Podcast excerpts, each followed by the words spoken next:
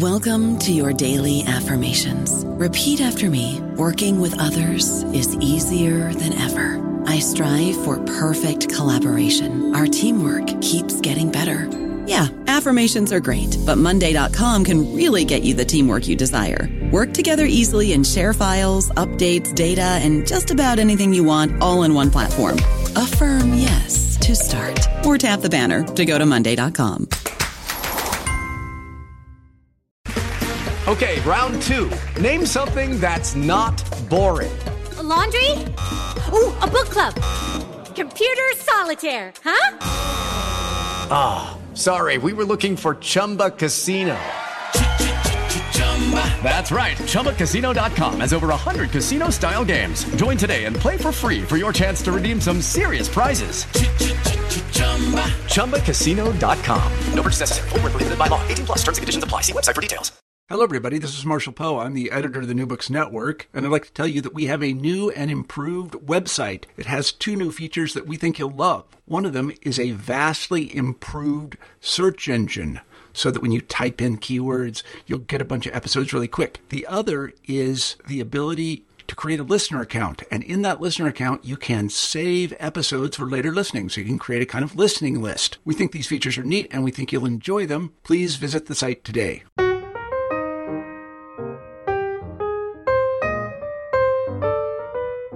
Everyone, and welcome back to New Books and Biography. I'm Mark Klobas, your host for the channel. Today I'm talking with Jeffrey Stewart about his biography of the author and educator Alain Locke, entitled The New Negro The Life of Alain Locke.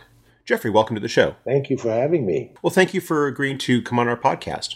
I was wondering if you could start us off by telling our listeners something about yourself. Well, I'm a professor of Black Studies at UC Santa Barbara in California, and I'm a historian primarily and I've been working on uh, the biography for some time. Uh, really started interested in it when I was a graduate student at Yale in 1979, and then put it aside and then came back to it. So um, I'm basically an intellectual historian, and I write on culture. Art history has been a particular interest recently, so I'm glad to to have opportunity to bring to to life somebody who loved art very much. You mentioned that in some ways this project dates back to uh, your time in, in school. Did you envision that you would be writing a biography of uh, Locke, or what, were you initially thinking of a slightly different project and it became a biography? Yes, I, I mean, I, I, thought it would have biographical elements, but um, it, it, was really um, a kind of study or history of his ideas.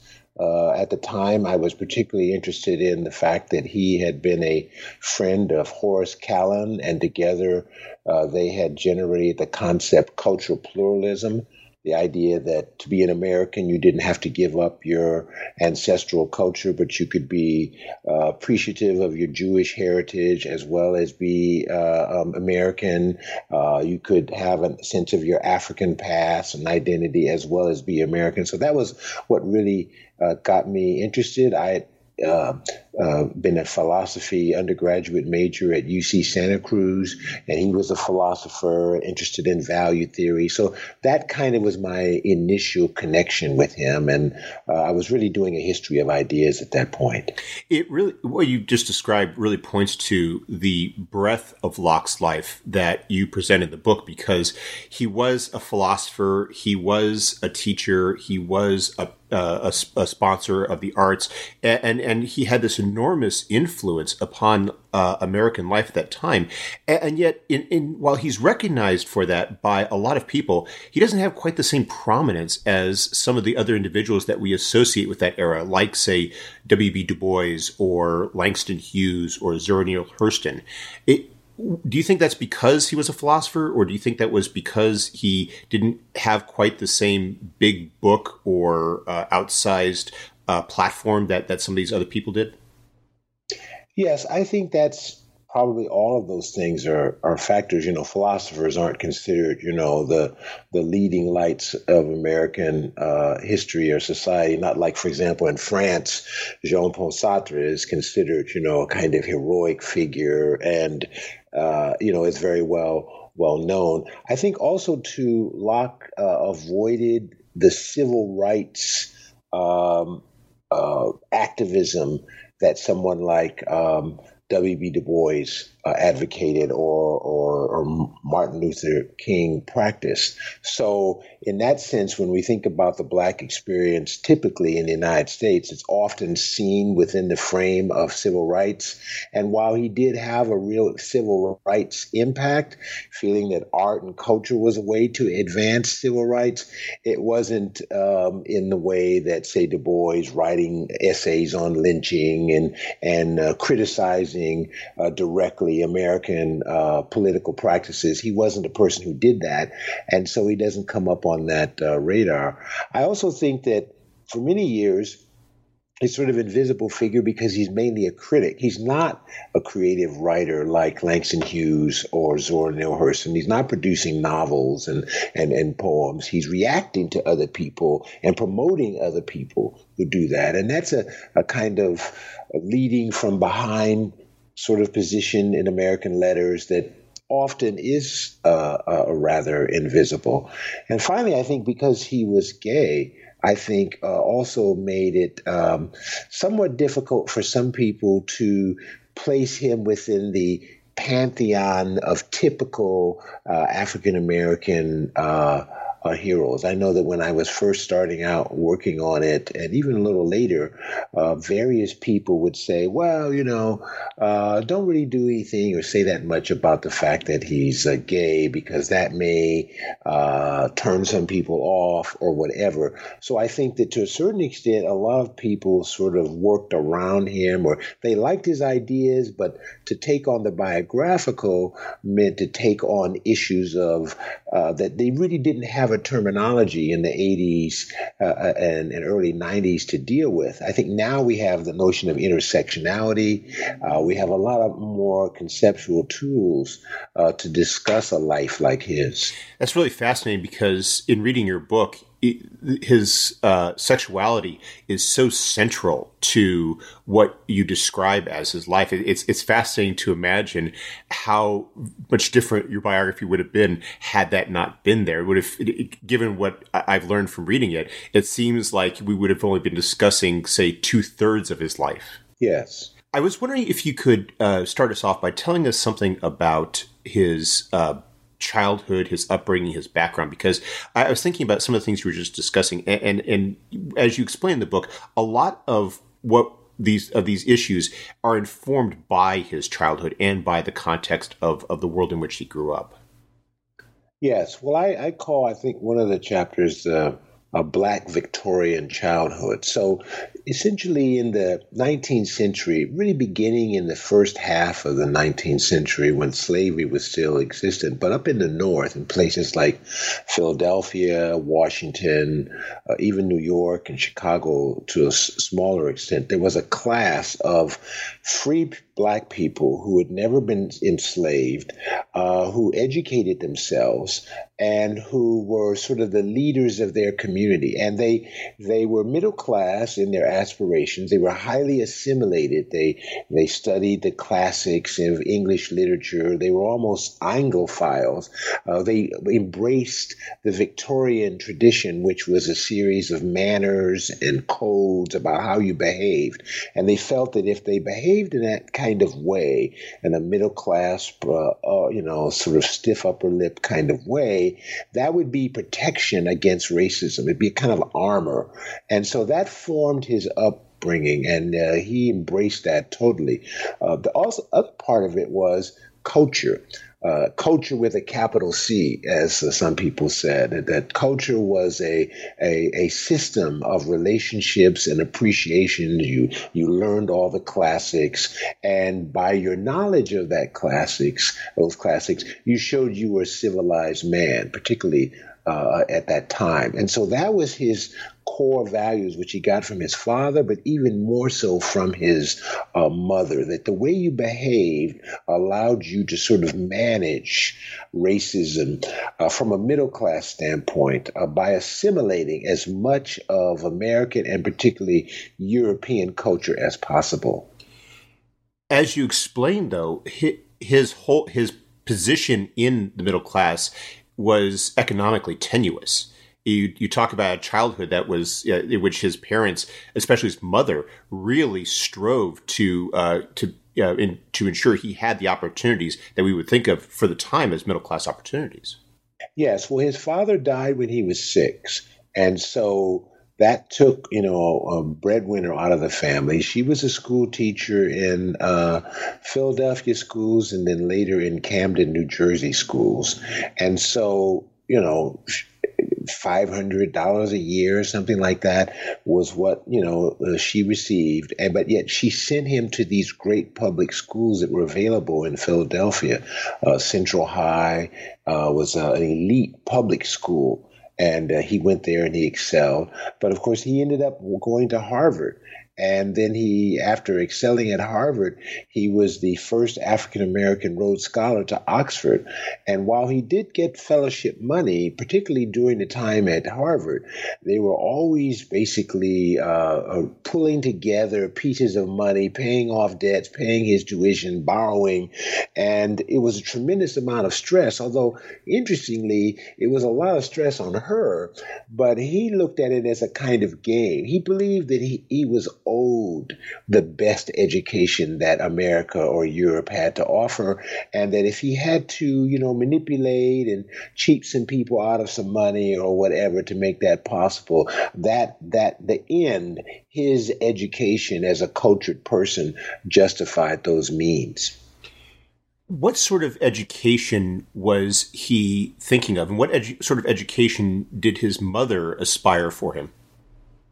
Well, that he would be a person who would be cultured. So that means he would know all of English literature. He would know all of European art. He would be an expert on civilization as it was. You know, Western civilization was the the core um, um, value and, and body of knowledge. Um, you know, uh, the, sort of the best that's ever been thought uh, and said Matthew Arnold's notion of culture.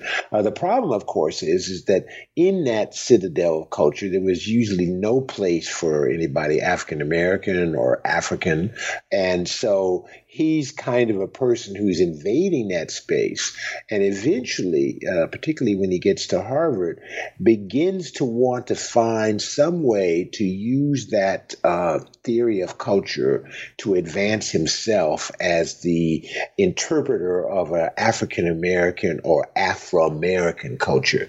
The problem, of course, is, is that that whole idea of Western civilization inculcated in him a dislike for things African and things. Uh, uh, African Americans. So in his life, there's always this struggle. He's repulsed, in a sense, uh, by lower class blacks. Uh, he wants to avoid being associated with them. At the same time, he needs a culture from African Americans largely generated from by working class African Americans in order to announce himself as a, a, a man of culture, of black culture.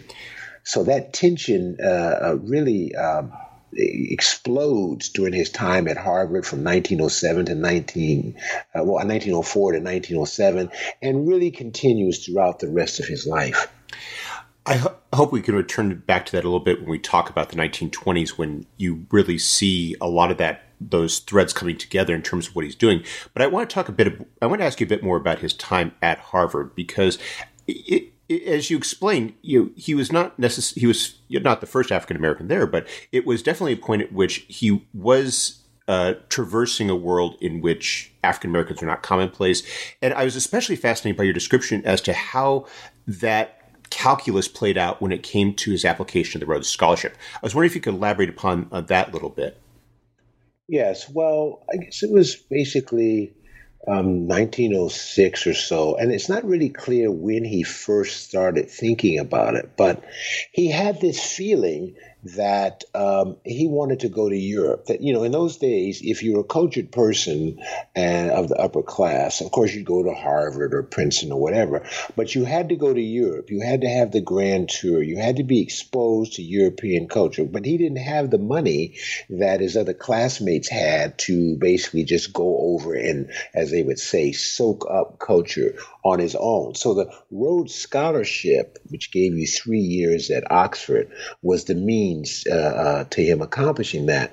Uh, but he was very skillful at thinking about that if he let it be known generally at Harvard that he was going to, to for the Rhodes uh, Scholarship, there might be opposition uh, because one of his other uh, friends had announced that he was going for various fellowships, and some of his white friends and even faculty members opposed that. So he went about the process of applying somewhat secretively, finding out from his mother when the exams were held, and then he also decided to go from New, uh, basically uh, apply from Pennsylvania rather than New Jersey. His uh, his aunt and uncle lived in Pennsylvania, and he always put that down down as his address, but his actual address was in New Jersey. But New Jersey was a far more competitive because they only picked basically, you know, one person from each state. And uh, in New Jersey, there's Princeton. There was a lot of competition. Uh, so uh, eventually, he passed the exam, and then he went down uh, to Pennsylvania for uh, uh, an interview. And they announced then that, that they had selected him, and a tremendous amount of controversy erupted in the United States because at that time the Rhodes Scholarship was considered the sign of intellectual accomplishment, uh, you know, in the stratosphere, and that a black person or Negro, as they called it at that time, uh, was the recipient of this scholarship, uh, struck some people as um, a, a, contradiction. Even one of his professors later on said that he thought it was an error of judgment because to be a Rhodes Scholar meant you were a representative of American civilization. And that professor thought no Negro could really be a representative of American civilization. You describe the awarding of the Rhodes Scholarship uh, to Locke as controversial, and that best describes the reaction among many whites. As you describe it, among African Americans, though, it made Locke uh, a celebrity. Yes, it did. And many people seized on it. I think he didn't anticipate the extent to which the black population, you know, in 1907 was hungry for something that would validate uh, that they had arrived. That, you know, I mean, that essentially 40 uh, some years after uh, the the end of slavery that there could be an African American who could compete intellectually on the same stage with the most uh, wealthy and prestigious white students of his time. That really meant something. A great well of of race pride came forward, um, which was good in one sense, but which he chafed against a little bit because at that time, in 1907, he really wanted to say that this is my achievement as an individual. And so over time, he became more and more annoyed with the fact that uh, people were um, uh, claiming him as their representative. He, he didn't like that. Hmm. What was his time at Oxford like? Well, you know, when he first was going over on the boat, I think he imagined that this would be a glorious time, sort of like the time he had had at Harvard which had been one of his best times ever in his life as an undergraduate, and that he would maybe even find a way to escape the American uh, race problem uh, by maybe becoming a permanent expatriate or a diplomat or whatever. But when he got over there, he ran uh, squarely into American racism and, of course, uh, British complicity with that racism because uh, scholars from the southern states were aghast that a black person was among them. And so they went about making things very difficult for him. Uh, he ended up being in one of the less sophisticated colleges. Uh, the Rhodes Trust wouldn't place him in the, the colleges that he wanted to be in, uh, Magdalen and others. Um, the, the Southern Rhodes Scholars prevailed on the Rhodes Trust to not invite him to the Thanksgiving dinner that all of the Americans in Oxford, let alone just the Rhodes Scholars, uh, were invited to. And it was really his friend Horace Kallen who actually, with another American at Oxford, held a separate Thanksgiving dinner for him. And while he never discussed it in his letters to his mother, which he wrote almost uh, every other day, uh, it deeply wounded him and confirmed to him that even abroad, he would have to deal with the fact that among certain whites, he was considered a pariah. And that the idea that he would be able to escape racism by going abroad was really a myth. You also describe it as a period of great so uh, personal awakening for him. You going back to his homosexuality, it was something that uh, he uh, recognized you know well before, but in England, it seems he felt it was almost as though he felt he had greater freedom in which to uh, explore it and and and uh, and, and uh, understand it. Yes, I think that's true. I think that the compensation of his being excluded and uh, uh, demonized by the Southern Rhodes scholars who, you know, would try to make his life miserable on the streets of Oxford was that uh, his homosexuality connected with a certain group of students at Oxford who themselves were gay, and he became part of that community, and that was a sort of second home for him. I think the other thing, though, that Oxford provided him with is connection with other uh, uh, people of color, particularly colonials, uh, people from uh, India, from Egypt, from Sri Lanka, who were at Oxford because you know they had excelled in their school systems and they came with a critique of imperialism and a critique of colonialism and showed him that in a sense what he was struggling against uh, in America and even in, in England was analogous to what they were struggling with that racism wasn't just an American problem, it was part of a larger framework of imperialism and colonialism. And that one of the things he had to do was to embrace and celebrate that his native culture and, and uh, critique the the larger Western civilization that he had been so enamored of when he was a schoolboy in Philadelphia. How did his uh, degree progress work? Because Rhodes scholars often were uh, given an opportunity to earn a, a bachelor's there, and, and and Locke himself undertook that journey. And you describe he he goes to Berlin as well. Uh, what exactly happened there? He came over wanting to get a what's called a B Lit, uh, which is a bachelor literaries, which is essentially a um, a degree in the classics. Uh, and uh, to do that, you have to be able to read and write criticism of texts that are in uh, Greek and Latin. And while he had taken Greek and Latin uh, um, in high school and uh, Harvard, he never had been exposed to it at the level that the students in England were. So when he started to really have to be pressured to, to do that work, he had difficulty and he got tutors and whatever, but eventually reached a point where he realized he really couldn't do it. So then he shifted. That's really, really became completely invested in philosophy. Up to that point, he'd been in literature and philosophy. Then he tried to get a bachelor's of science in philosophy. Um, and that was a little more unusual. It was kind of like a graduate degree uh, t- in today's term. And he chose a somewhat odd topic, uh, value theory. Value theory at this time was something that was mainly from Austria and Germany. And so it wasn't probably the most politic thing for him to choose to work on at Oxford. Um, so, but he pursued it nevertheless. Uh, he went to Germany. He took courses at the University of Berlin, and he wrote uh, essentially a three, 400 page thesis for his degree on the concept of value, but it was not approved by his committee.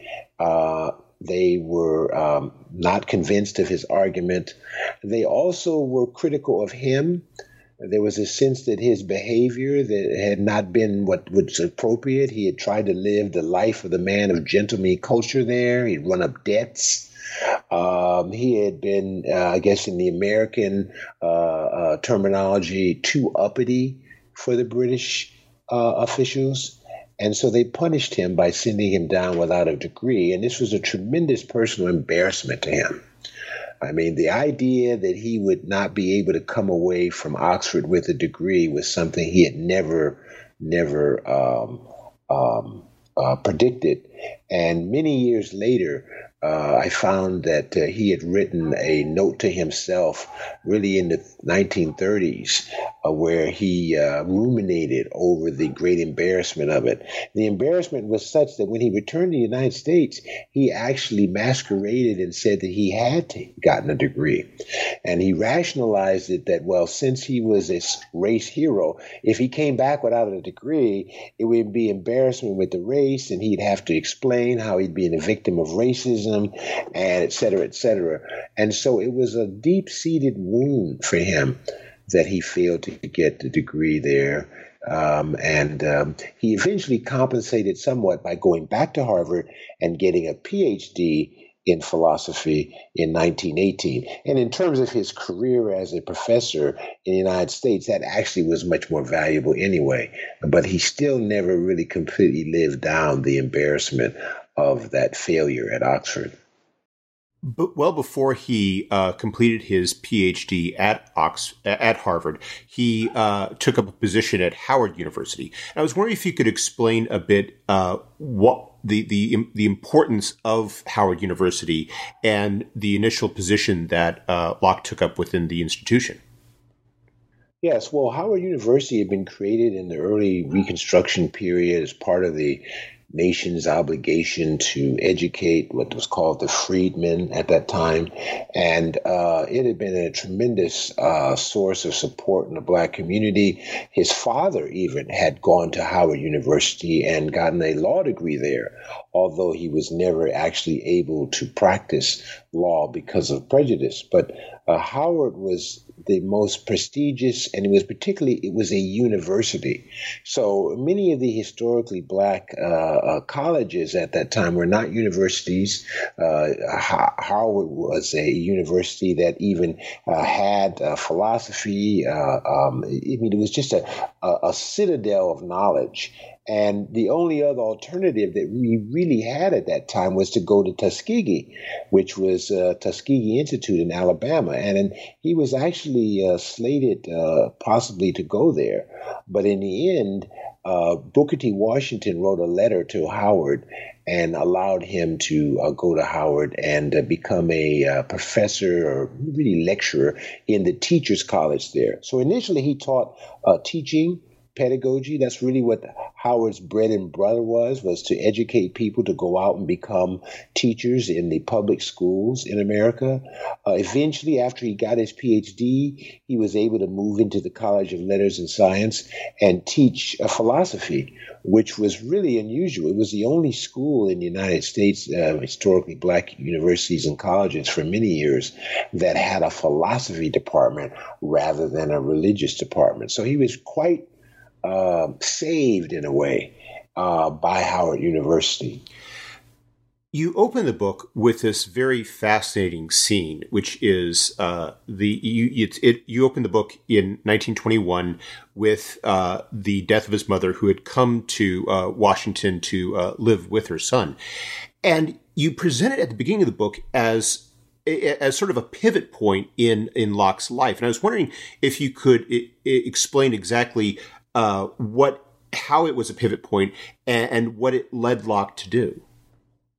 Yes, well, this was 1922, and um, he, you know, after he returned to um, Harvard in 1916 to study for his PhD, uh, his he had his mother retire and join him uh, uh, in Boston at, at graduate school because I think he somewhat suspected that being at Oxford, he had been essentially too far away from his from her emotional support. So he brought her with him to, to, to grad school, and he was a success. And after that year in Boston, uh, he brought his mother back to Washington D.C., where she lived with him when he resumed his teaching as a professor at Howard University. So they lived together, you know, closely from, say, 1916 to 1922. They had always had a very intense relationship, but they lived together. And then she became ill uh, very briefly, and she died at home. And uh, part of the story that I unearthed uh, during this research was that various people said that when she died, he held a wake at his house for his mother and he invited people over. And when they got there, uh, she was propped up on the couch. Um, and uh, you know, as if she was alive, and uh, he held tea with the assembled guests with her for the last time. And of course, this sort of shocked the people at the time. But some people, like Georgia Douglas Johnson, who was a poet in uh, Washington, D.C., recognized that this was a sign that Locke was going to have great difficulty coping with the fact that his mother was no longer there. As an isolated uh, gay man with very few friends uh, in a black community in Howard and Washington, D.C., that was very middle class, he was a very isolated person. And she had been the one person that gave him unqualified regard, support, and praise. So, where was he going to find that? He had to almost confront the fact that he was for the first time in his 30s going to have to be an adult. And so that pushed him out. He went to Berlin, which was sort of a place where he always felt comfortable because of his gay identity. But he also witnessed in in Berlin sort of the the, the Weimar Republic's awakening of modernist culture, and decided uh, to come back to the United States and to become a leader, a spokesperson for that culture, that modernism, when a worldwide uh, phenomenon, was best represented in the United States by the art and culture of African Americans. He didn't really like jazz that much. Nevertheless, everybody at that time was saying jazz was a modernist cultural form. And so he thought maybe I can find a kind of second home among artists and writers, playwrights, uh, classical musicians, singers like Roland Hayes, uh, people who essentially love the arts, and we can kind of use the arts to advance the sense of respect and pride internally for Black people, but also their reputation as culture contributors to whites and others outside the group. How did he see how did he feel that he could best do this? What was sort of a, approach to uh, achieving this goal did he have in mind? Well since he wasn't really a successful creative writer himself uh, he had to work through other people. Unlike say ts eliot you know who you know wrote the wasteland and other poems and kind of articulated and then criticized and created the critical framework. Well, Locke didn't have that. So what he had to do was work with other artists, and particularly young men like Countee Cullen, uh, Langston Hughes, uh, Jean Toomer. Those are probably the three, uh, Claude McKay. Those four were already beginning to write a new kind of black literature. Uh, Claude McKay was using the sonnet form to essentially create a kind of protest literature. Uh, his If We Must Die poem, which had been written during the, the race riots in 1919, asserted a kind of right for self defense among black people. Uh, Countee Cullen was sort of writing, you know, wonderful lyric poetry that was really very beautiful and suggested that black people had as much of a sense and entitlement for beauty as any other people. And then Langston Hughes was trying to find a form that expressed the beauty in working class black people. Later on, he would develop blues poems, uh, which would be quite uh, uh, uh powerful. Jean Toomer, who was living in Washington and actually had several meetings meetings and conversations with Locke, went down south and wrote a, a, a poetic uh, novel, uh, Cane, that talked about the beauty and culture in uh, unlettered, uh, um, um, uneducated black people. So they were providing him with the material that he could then use to argue for a renaissance. You know, that uh, Africans had come over and they'd had a racial uh, uh, inheritance and culture, it had been suppressed for much of the time in the United States, and now it was experiencing a rebirth in the 1920s in the writings of these several poets. So he's writing about this as a critic. He's uh, writing essays, he's giving speeches, and you describe in particular a uh, collection that he puts together in 1925 and uh, how that helps to sort of crystallize a lot of these, uh, bring together, excuse me, bring together a lot of these different strands and, and, and concentrate them and show what's taking place. Yes. Yeah. Well, he was asked. There was a. He was asked by uh, Paul Kellogg, who was the editor of the Survey Graphic, which was a uh, progressive reform magazine, to edit a special issue called Harlem, Mecca of the New Negro, where the this awakening of these various uh, writers would be tied to the emergence of Harlem as a cultural center in the United States. Because after all, Harlem had emerged um, roughly 1917, 1918 as a center because of the Great Migration. A lot of black people had moved up from the South to the North. A lot of institutions in black culture had cited themselves in Harlem. The NAACP was cited there. Marcus Garvey's Universal Negro Improvement Organization uh, uh, was cited there. So it was kind of a center.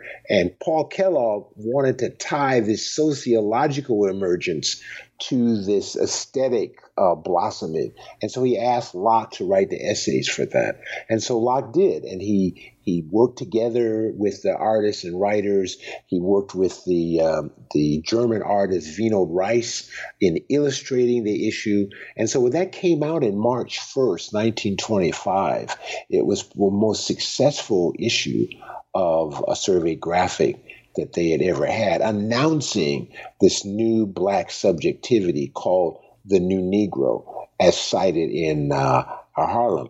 Unfortunately for Locke, not long after that, uh, he was fired from uh, Howard University uh, because he was considered something of an upstart and malcontent on uh, advocating a faculty getting more money in their salaries, etc. And that allowed him to devote all his time to turning this special issue into a book, the anthology you mentioned, and it was called The New Negro and interpretation.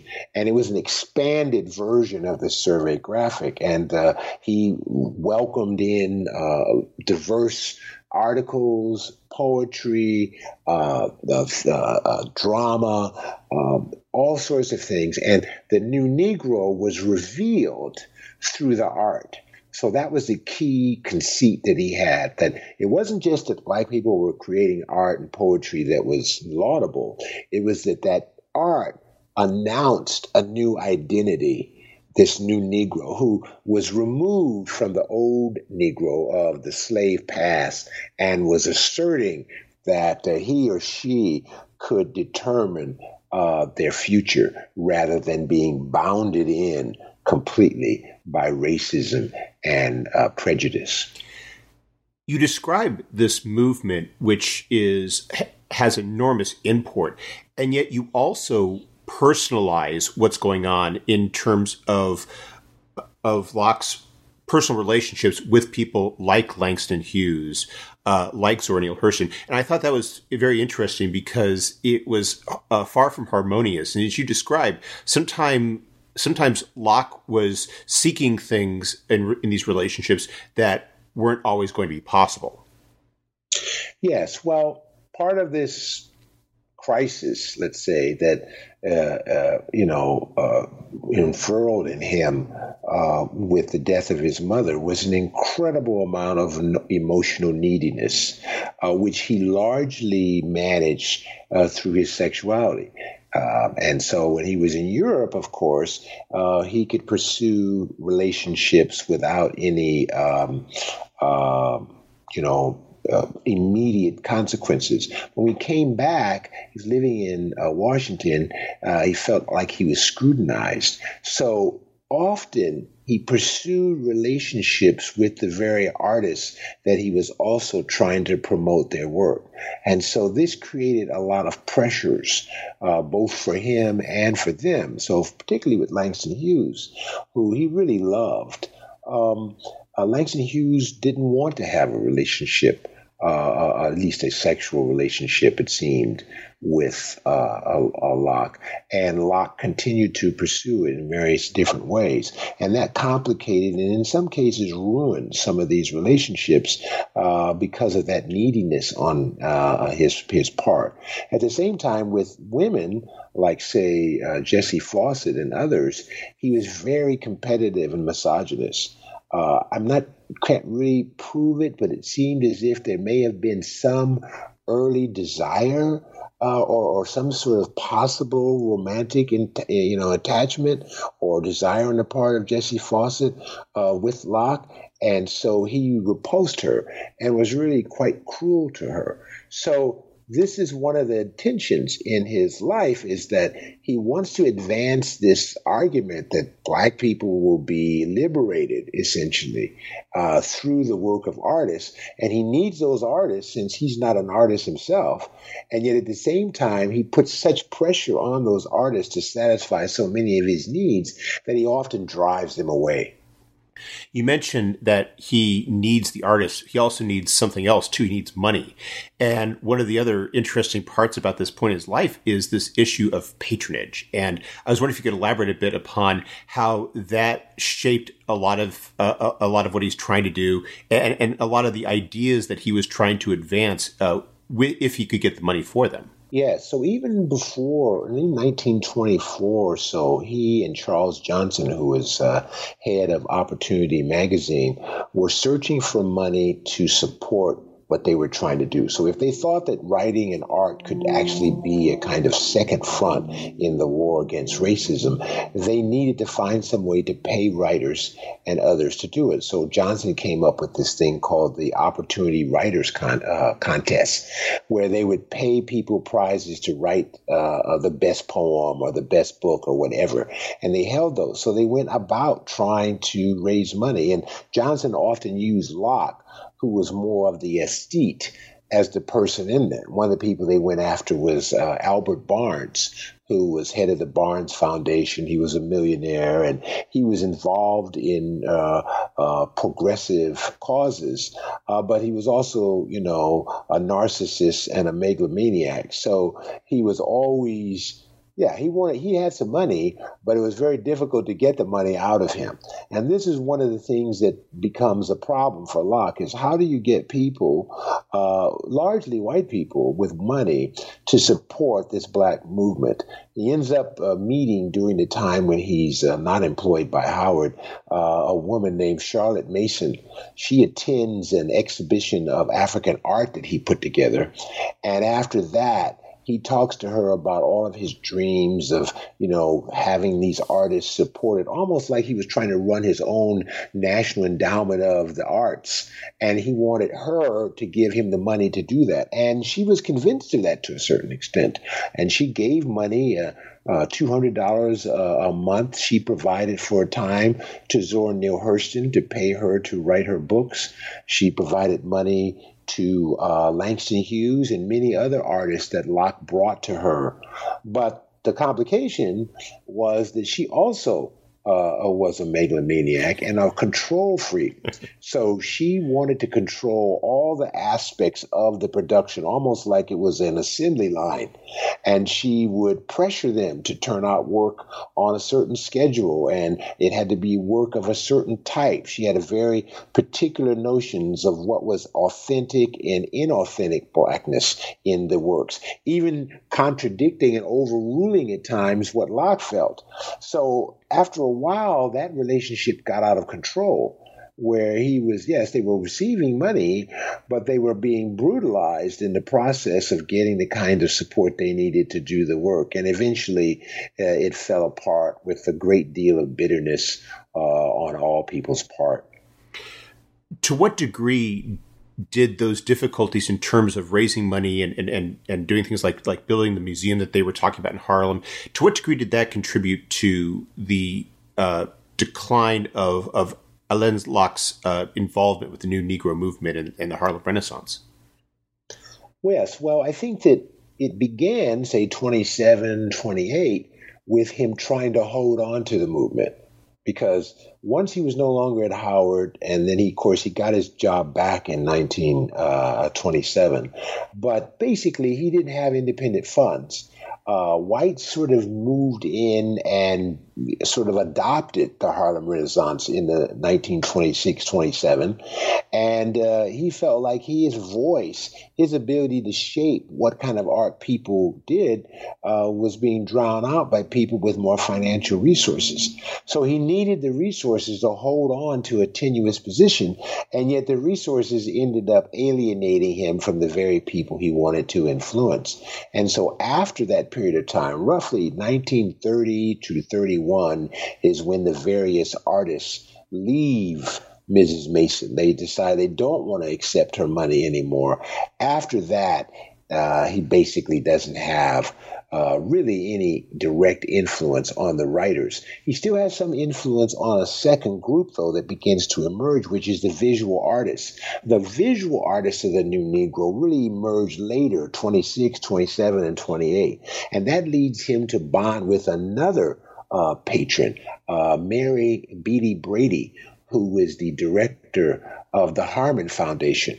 And he got her through the Harmon Foundation to host a number of exhibitions at which prizes were given to African American artists for producing art. And he began to influence them in terms of the type of art they should do.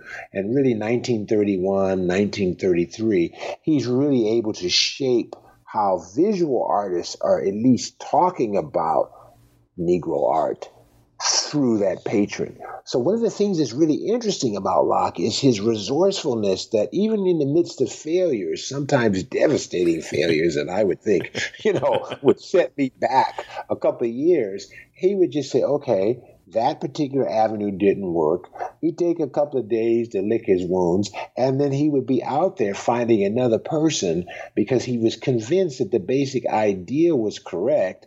It was just finding the right people to support it. And all the people he found were flawed, but if he could manipulate and sort of improvise between the various people, uh, institutions, patrons, and artists, he could create a kind of cultural ferment that would be sustaining. And I have to say, it's quite amazing that even into the early parts of the years of the Depression, he does keep money flowing to some artists. But by about 1935, uh, the whole thing basically is coming to an end, and uh, he's not able to have the influence uh, either on uh, writers or painters that he had had in the earlier period. There's another aspect, though, that he does continue to pursue in the 1930s, and that's this notion of broader education. That maybe he can't influence the production, but maybe he can influence the reception. I was wondering if you could uh, uh, talk a bit about what he was doing there in terms of his writings and in terms of his other efforts. Yes, well, he he begins to, I think, learn from the lessons of working with individual patrons that he needs to actually work with more corporate patrons. And this follows a transition generally in artistic patronage in the 20th century away from individuals and to institutions uh, uh, that will provide money uh, through foundations. So he essentially comes up with the idea of an adult education program. And what he wants to do is he wants to get money from the Carnegie uh, uh, Corporation through the American Association of Adult Education to fund the production of what he calls bronze booklets. These would be a series of books that would be easy to read and understand, written by black scholars about the key areas of uh, uh, culture that he was interested in. So, something on uh, African American visual arts, music, uh, literature, theater, race studies, uh, adult education, history.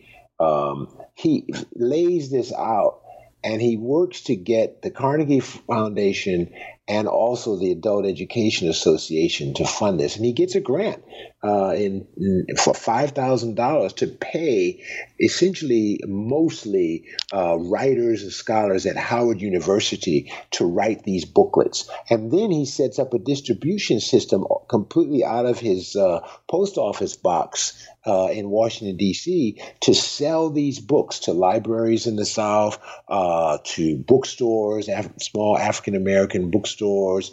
Uh, some of them even go to uh, prisons where the incarcerated actually read these books, creating a knowledge about culture. Uh, through these uh, booklets. Of course, there's conflict here too because even though it's uh, a little easier working with these foundations, they still have various uh, ways of policing knowledge. So, in one case, uh, he reaches out to W. B. Du Bois to produce a booklet.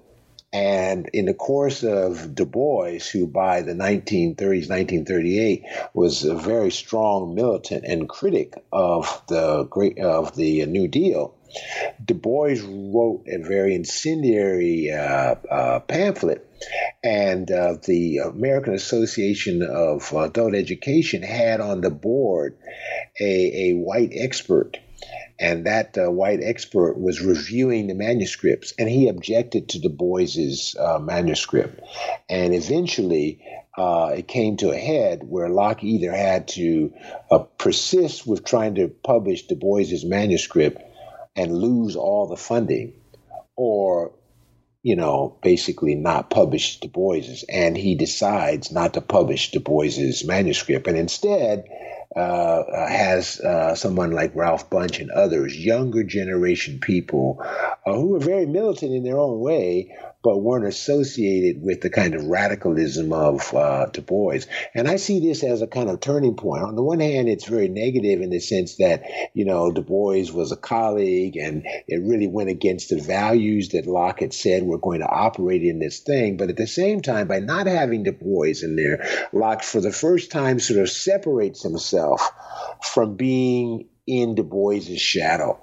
And uh, that series goes on to be very popular in the late 1930s. Uh, it sells out the first printings of almost all of the first uh, books. It's enormously successful. Uh, but by the 1940s, with the coming of World War II, uh, the sort of uh, market for this dries up, and they basically stop publishing by the end of 19, the 19 well, around 1944, 1945. And yet, right up to the end of his life, uh, Locke never really stops all these efforts. I mean, practically up till uh, you know the, the, the very end, he's he's still engaged very much with this cultural promotion. By which time you're talking about uh, a whole new generation of writers and artists, and and and a whole different you know new st- new styles uh, within uh, art emerging, and how he's grappling with that. And it just fascinates me how he's just he's right there throughout it all. Yes, I think he finds with Richard Wright and others emerging in the 1930s the emergence of what he calls proletarian literature. Uh, that is uh, literature that focuses on um, the black working class.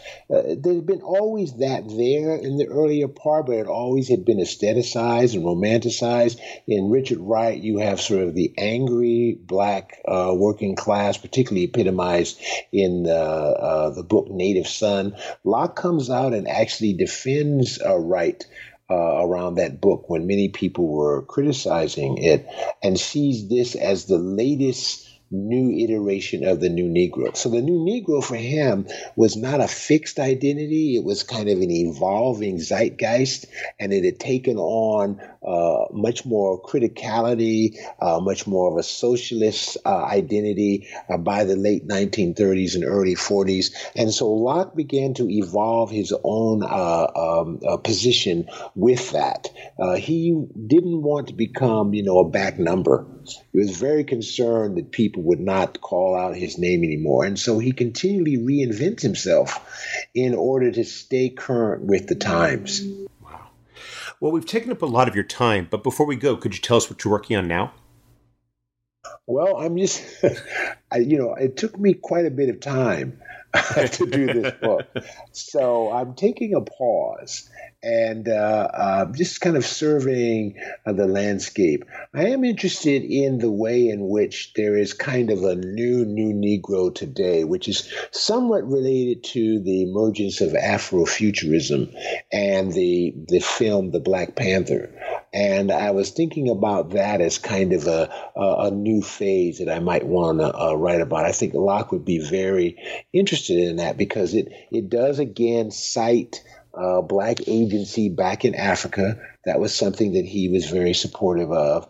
Uh, it's also an act of the imagination, so it's not something that's you know completely bound by the political controversies of the day, and it also inspires a sense of great pride and I think that was one of the things he wanted to always do is that despite what is going on in the racial conflicts of the time, that black people and even white people had the ability to turn away from the megaphone of racism and focus on the inherent beauty in the black experience, and particularly in black people, and the potential to create out of the most desperate times uh, something transcendent. So I'm thinking a little bit about the Afrofuturism. I did a, a uh, an essay on Norman Lewis and Afrofuturism for the, the Pennsylvania Academy of Fine Arts. And so I'm, I'm thinking about that. Well, it sounds like a very relevant project. Yes. Well, uh, Jeffrey Stewart, thank you very much for taking some time out of your schedule to speak with us. I hope you have a wonderful day. Thank you.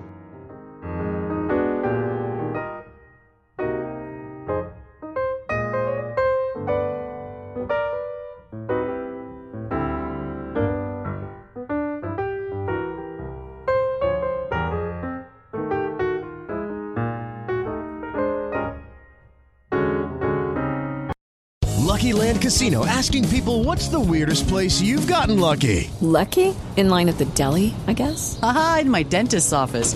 More than once, actually. Do I have to say? Yes, you do. In the car before my kids' PTA meeting. Really? Yes. Excuse me, what's the weirdest place you've gotten lucky? I never win and tell. Well, there you have it. You can get lucky anywhere playing at LuckyLandSlots.com. Play for free right now. Are you feeling lucky? No purchase necessary. Void where prohibited by law. 18 plus. Terms and conditions apply. See website for details.